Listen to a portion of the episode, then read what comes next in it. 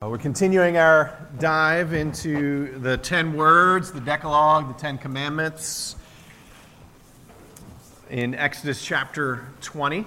We're looking at verse 14 today here in God's Word. Just as the previous command was only two words in the Hebrew, so is this one. As the previous command was about more than just the physical act and avoiding taking someone's life, so too, this command is about more than that. And this command actually eh, is, a, is something that, if we will understand it, if we will give our hearts and minds to what God wants when He says no adultery, we will understand something of God's heart. It is something that, in other words, every one of us can apply, whether we are married or single, widowed or divorced, man or woman, boy or girl. This is God's word, and it speaks about marriage from the one who created marriage and from the one who calls us all to faithfulness in all of our relationships. So let's see what that means, what it looks like here in God's Word. We're going to read kind of an abbreviated version of all Ten Commandments, but we will focus today on verse 14. Exodus chapter 20. This is God's Word. Then God spoke all these words, saying, I am the Lord your God, who brought you out of the land of Egypt, out of the house of slavery. You shall have no other gods before me. You shall, make, shall not make for yourself an idol. Verse 7. You shall not take the name of the Lord your God in vain. Remember the Sabbath day to keep it holy. Verse 12. Honor your father and your mother. Verse 13 You shall not murder. And our verse today, verse 14 You shall not commit adultery. Verse 15 You shall not steal. You shall not bear false witness against your neighbor. Verse 17 You shall not covet anything that belongs to your neighbor. This is God's word. Father, thank you that you have spoken, that you have revealed yourself through your word. Lord, let it today be more than just sound waves hitting our eardrums. Let it be uh, more than ink on a page or pixels on a screen. Let it be the very living and active Word of God, changing and transforming us into the image of Jesus. And we pray you would meet us here. And we have confidence you'll do that because we come not in our own name, but in the name of Jesus. Amen. So, as, I, as we look at this command, that it is just two words in the Hebrew, like do not murder last week, do not commit adultery. Just two words and so, to understand what it means, we will have to do some more Bible exploring like we did uh, last week. And it's not a, it's, it's not a, a hard to understand concept that we're talking about as we speak of what it means to not commit adultery. And typically, what we talk about in those terms is infidelity or unfaithfulness. And so I actually titled the sermon High Fidelity, which, if you're old enough to remember, is a reference to, uh, you know, the things that we used to have that would be in our living room, probably, or in the den, right? Where it was paneled wood walls or something, right? I'm talking 70s, nice shag carpet, right? And we would have this big electronic device with these big wooden cabinets and it was called a hi fi. Yeah. You know what I'm talking about, don't you? You know what I'm talking about. High fidelity. And what it, what it, why it was called that is because the, the idea was you wanted a device that would reproduce the sound faithfully to what it was when your favorite musicians recorded it. It would be high fidelity, high faithfulness, uh, true to reality, reproducing what it was supposed to be. And, and that idea of faithfulness, of, of, of representing what, what is true and right, that's, that's the essence. As we come to this command about not committing adultery, it is a call to faithfulness. Because human beings are designed for personal connection.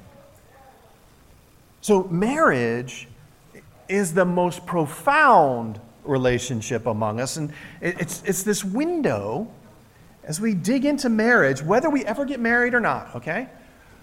Whether you're a child or an adult, you can understand this concept. And from understanding what God is talking about here, you can gain a window into the heart of the Lord who created marriage and who calls each of us to faithfulness in all relationships. And that's what we want to unpack today this, this idea that faithfulness matters.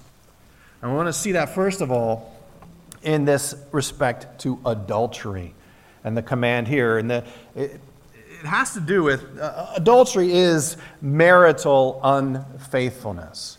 Rather than high fidelity, it is infidelity, not faithful to reality. Uh, and simple to understand in some ways, and uh, I will talk somewhat in code about some things, uh, grown ups, if you know what I mean. Uh, and feel free to unpack that with your children as you see fit. I will do the best I can to speak that way so that we can all benefit and respect our differences in age and maturity. So, adultery is, is marital unfaithfulness. It's the physical act of marriage with someone other than the spouse. In our house, we say, you know, they're, they're pretending to be married. That's the way we put that code there when our children ask, what does this word mean? Or that word. What is adultery? Well, that's what it means. It's, it's when someone is pretending to be married and acting like they're married when one of them is, at least one of them is, but not the person they're pretending with. Okay? So adultery is, is specifically marital infidelity. It is those relations where at least one of the people involved is married to someone else. Leviticus 20:10 makes it real clear. If there's a, a man who commits adultery with another man's wife, one who commits adultery with his friend's wife, the adulterer and the adulteress shall surely be put to death. It's a significant offense. In the Old Testament, both people involved in the situation are called adulterers or adulteress, and they are both subject to the civil law's punishment of death for committing adultery. There's several other passages, you can look them up, that echo that sense that this is significant. In fact, it is a great sin in the ancient world and, and in the eyes of the Lord.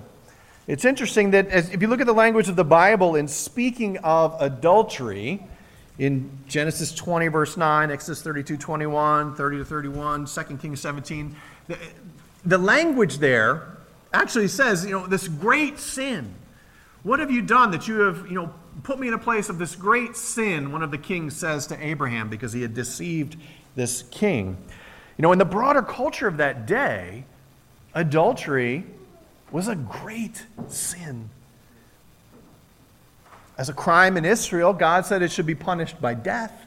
It's that serious, it's that much of a great sin, both in the ancient world and the eyes of the Lord.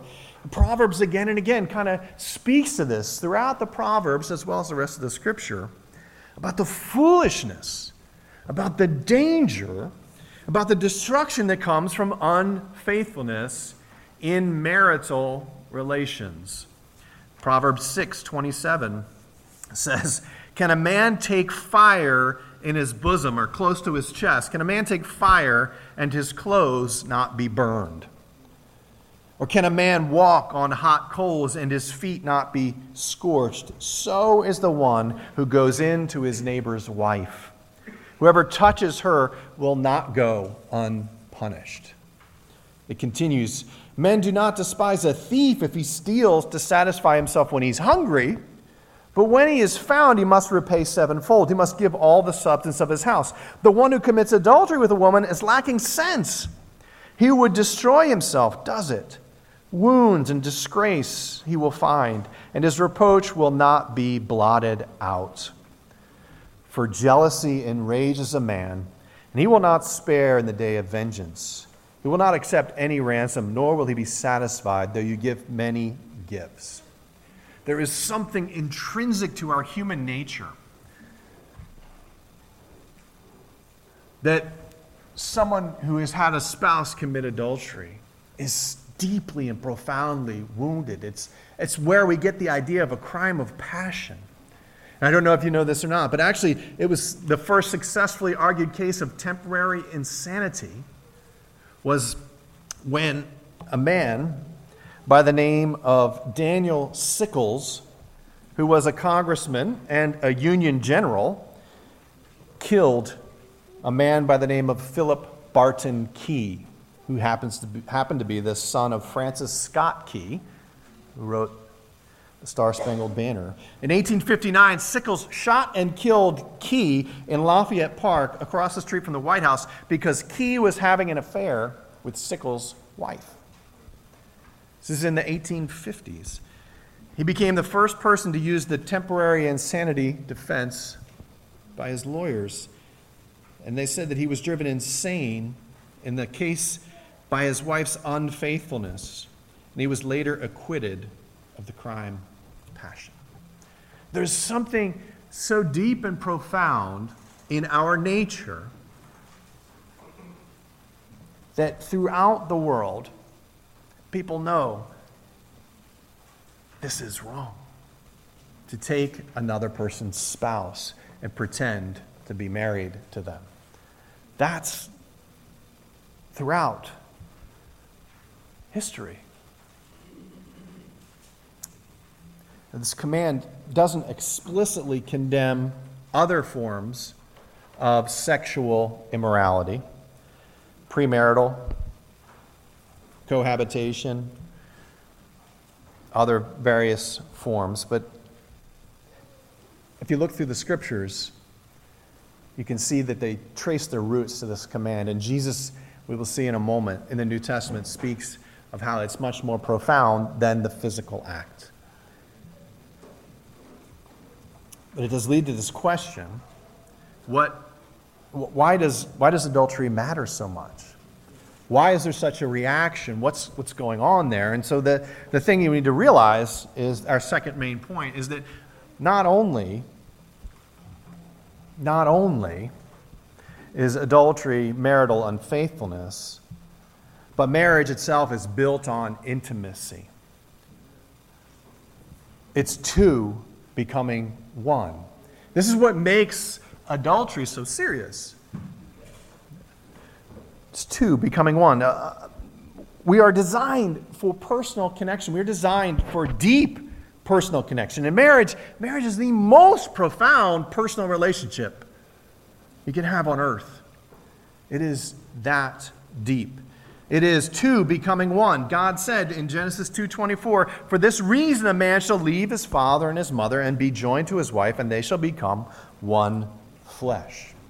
That idea of a one flesh union appears multiple times, including on the lips of Jesus, including in the Gospels, including on Paul's letters, a couple of different places, that God intended for marriage to be this one flesh union. Two people, man and woman, coming together to be one, to become one.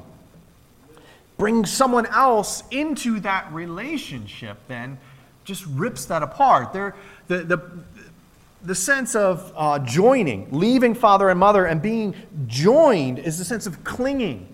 I, I, when I sometimes in marriage messages, when we're talking about marriage, I will speak about it as super glue. There is something about that connection between a man and a woman who have committed to each other, forsaking all others. That, that, and intent is that you would be super glued together, that you are clinging together, never to be separated. That's God's desire in this plan. And it's a fallen world, right? So things happen that put a wedge in there that drive apart. And, and, adultery is, is one of those things that just comes in and just, you, you can't separate things that are superglued without things breaking. You know, that bond is so strong that something else is going to rip apart if you try to break it. Because it's not just this physical thing going on. It is that and it's much more. You know, two becoming one is, is, is getting close to each other. Intimacy, that's, that's the idea of intimacy is that you're close, and getting close is important, and it's good. God designed us to get close. And the closest we can get is as a man and a woman joined together in marriage. That's really close. And God has affirmed multiple places that that physical union, as well as all the emotional and spiritual and every other connection involved, is really good. That male and female image of God, Genesis 1:27 speaks of us fitting together perfectly by design. And when God made the woman in Genesis chapter 2, we read that Adam rejoiced. This is that last, you know, bone of my bone, flesh of my flesh. He had looked at all the animals that God brought before me. He said, No, that's just, they're not doing it for me. There's, there's nothing that, that's resonating with me. And then God put him to sleep and he took his rib and he made a woman from that. And he said, Yes, this, this is the one. And he just saw her and, and he knew. He could see the design. And they were naked and unashamed at that point.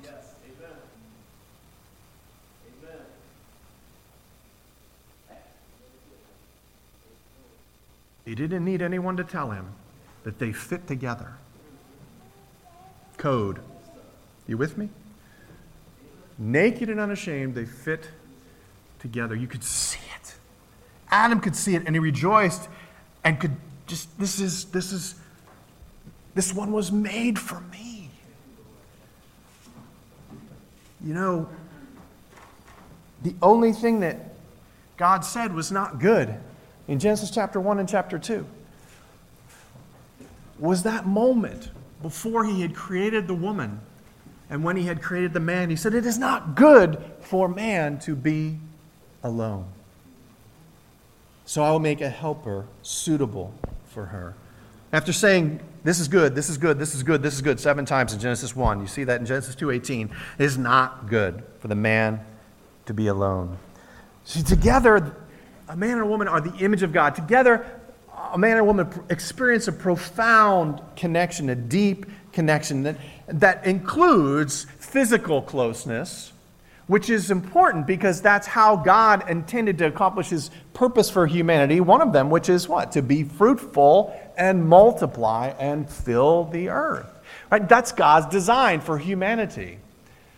If, if you're thinking about getting married, if you are married, you, you, need to think about that. What is, what is God's intent for me in childbearing? The world would say to you, just pick however many you want. We got technology and stuff. You can just have children, not have children. It's up to you. I, I'm not going to tell you how many children to have. I am going to tell you you should think about it. You should pray about it. You should be agreed about it.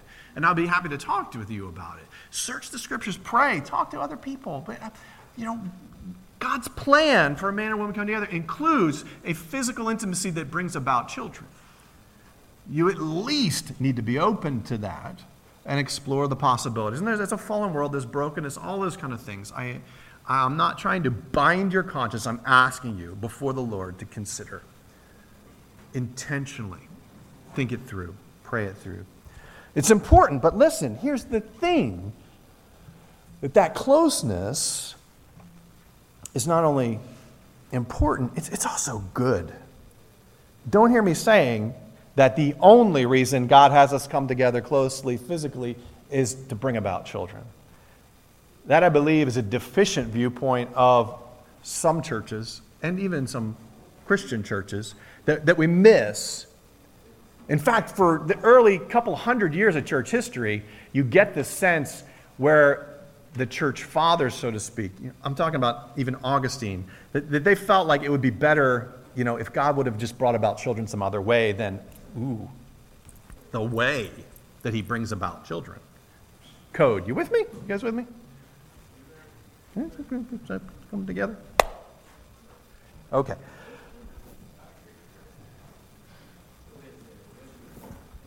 That physical coming together is good throughout Scripture.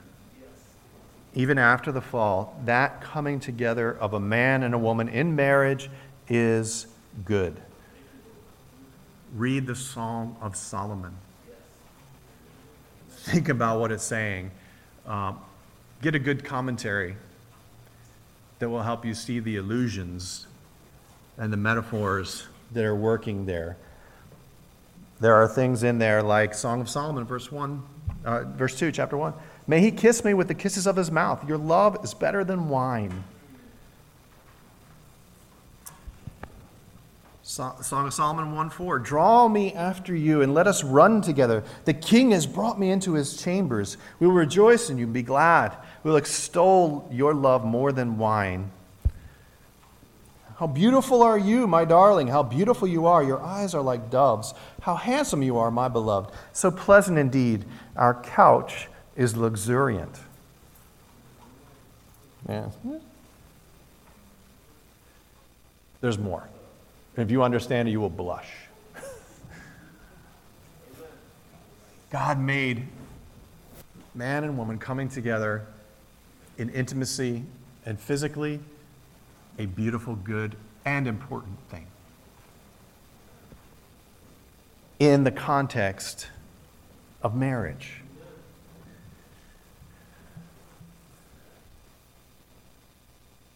And what happens is, because we're in a fallen world, getting close is challenging.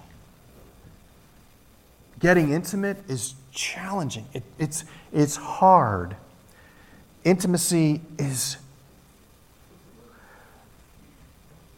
it's something that deep down we, we struggle with.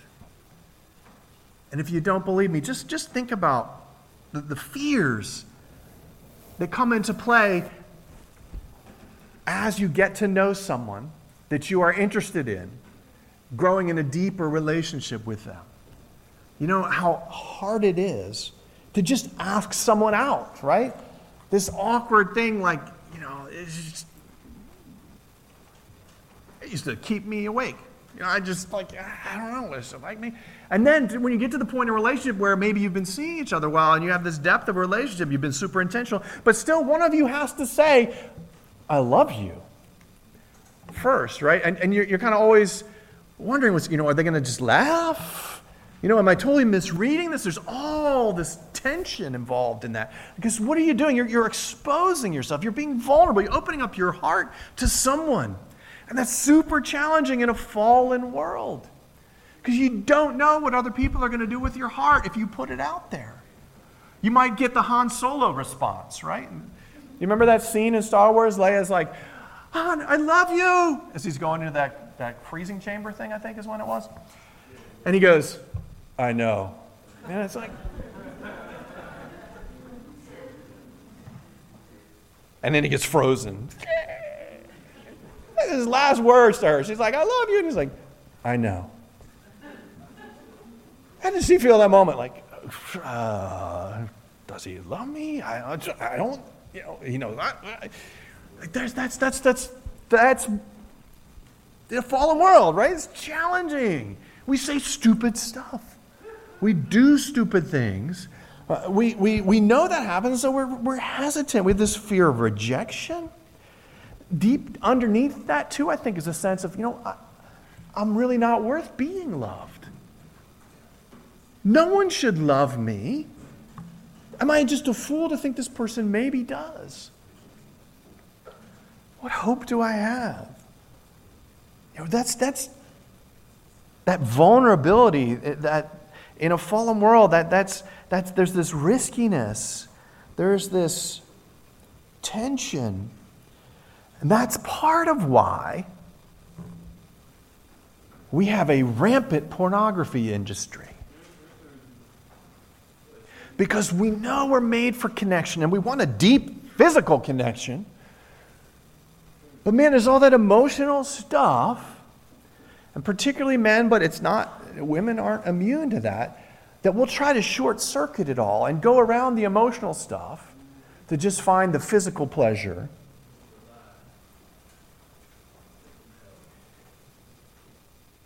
And it's in part due to just that brokenness, that riskiness, the fear of rejection, all of that stuff that it just seems easier to turn to fantasy. On top of that, you know, if you do get into a relationship, the, the, commitment, maybe you feel restricted by that. On top of that, you know, you, you mess up and you know you're going to disappoint the other person. You'll hurt their feelings, and then you'll have to deal with their emotions and they'll deal with yours. And you know, all that kind of stuff is, is wrapped up in what it means to be married, to have a deep, personal, profound connection with another human being in that type of relationship, of, of intimacy, of closeness.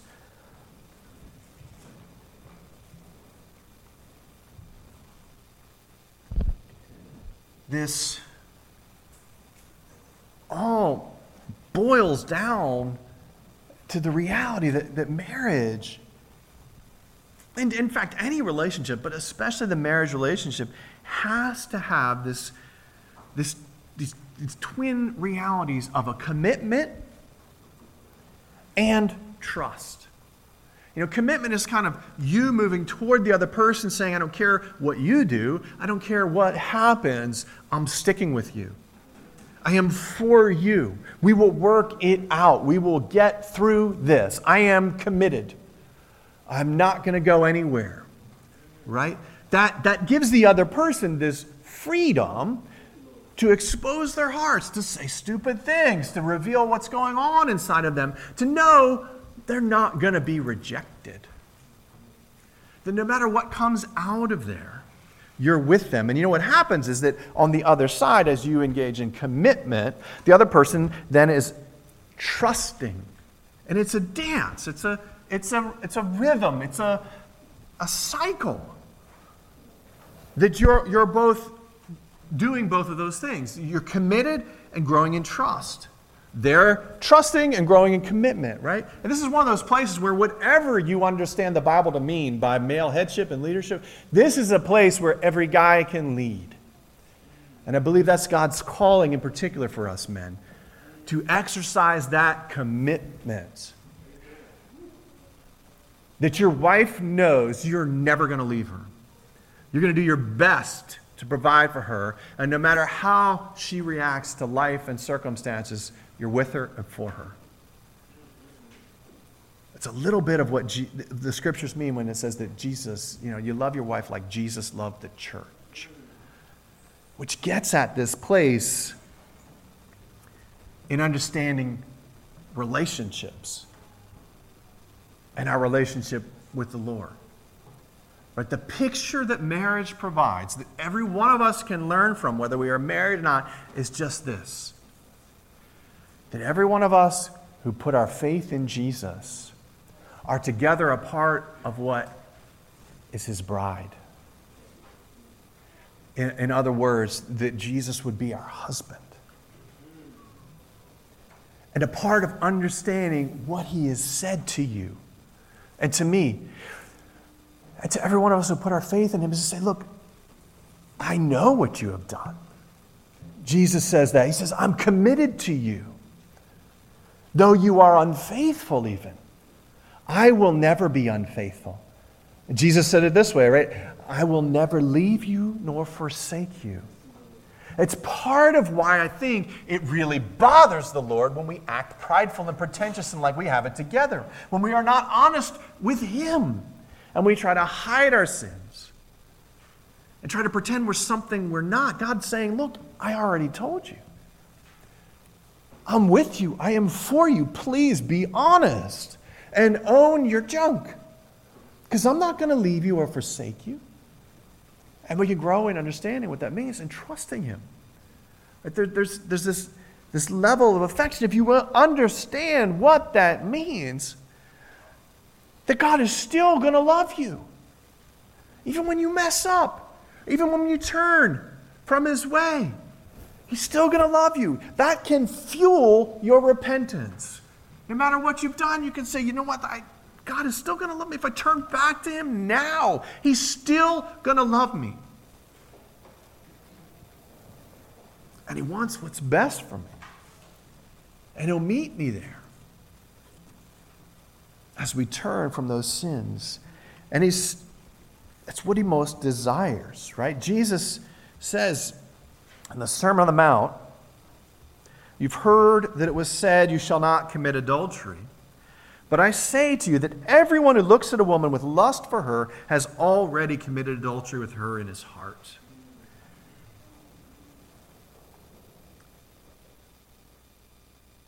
And then he says these things about what I call, I think I picked this up from somebody else, radical amputation. Where he says, If your right eye makes you stumble, tear it out, throw it away from you. It's better for you to lose one of the parts of your body than for your whole body to be thrown into hell. If your right hand makes you stumble, cut it off and throw it from you. It's better for you to lose one of the parts of your body than your whole body to go into hell. This is, this is what he's talking about.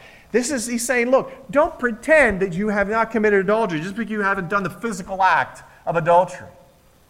If you have looked lustfully at another person, you've committed adultery against whom? Against God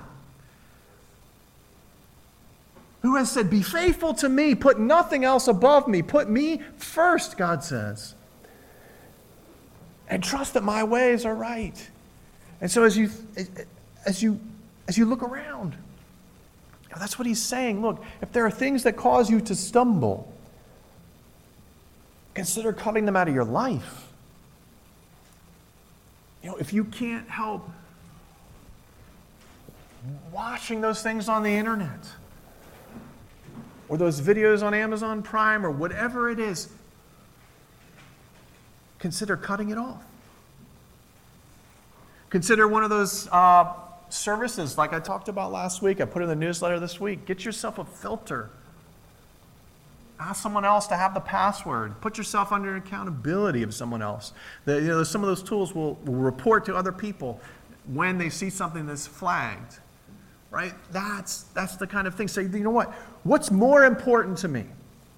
Being faithful to Jesus or keeping my pride?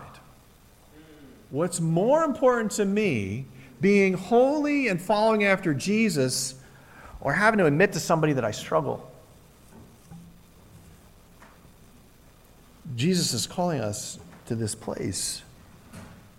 And he says, you know what? I have such plans for you. He says, I have, I have paid the price.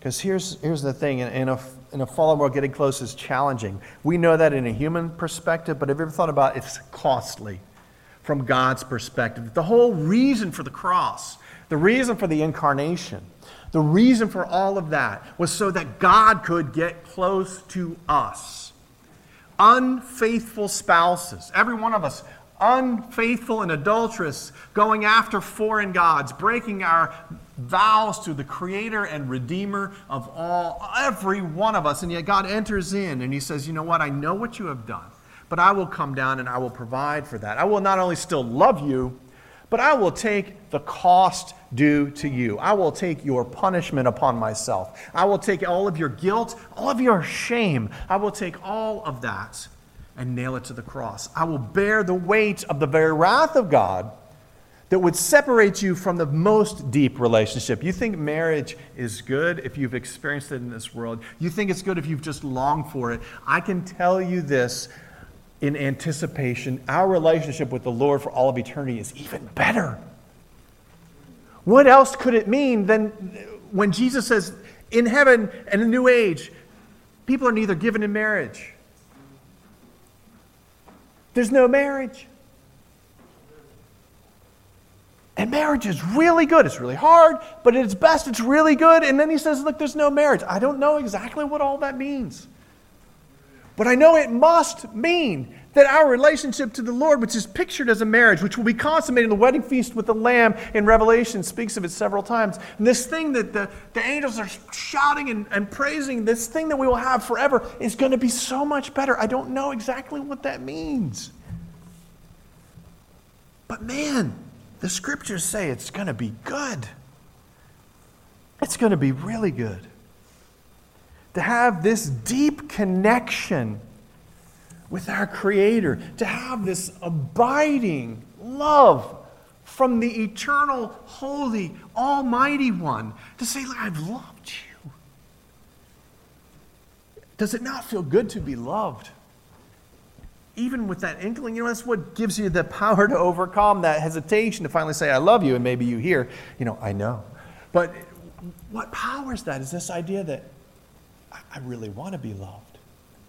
Here's the thing that God is saying to you that He loves you profoundly, deeply. The scriptures testify to that. And part of what He's asking you is to say, you know what, I, I do trust you, Lord. And I will open myself up to you a little bit more. I will open myself up to your people a little bit more wisely.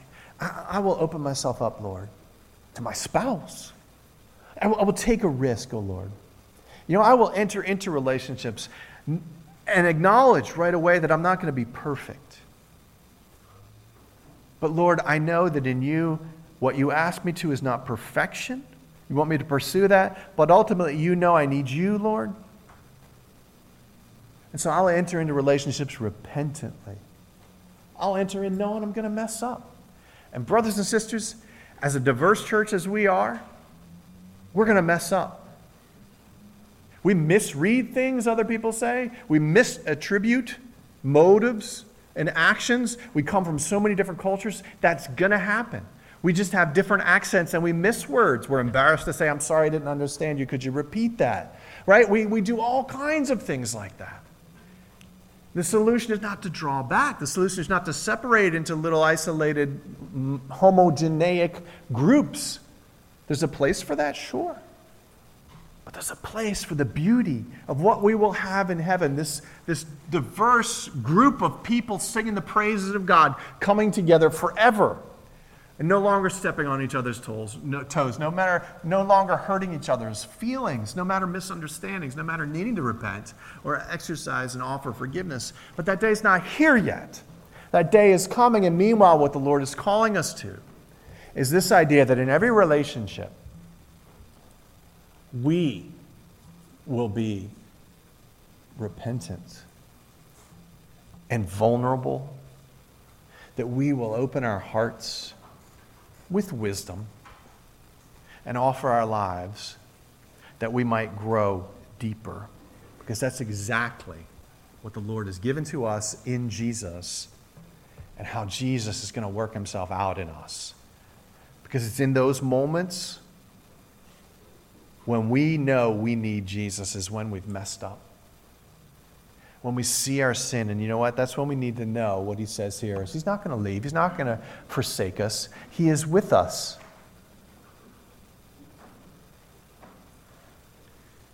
He is our husband. He is the only one with high fidelity. And he dwells among us.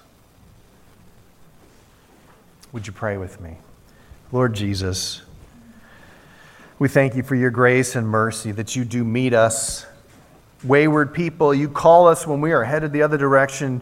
You give us of your spirit, O oh Lord, and we still wander. We still try to head a different way, and you, you woo us back to yourself. You never stop pursuing us, Lord. I pray for those who are here today.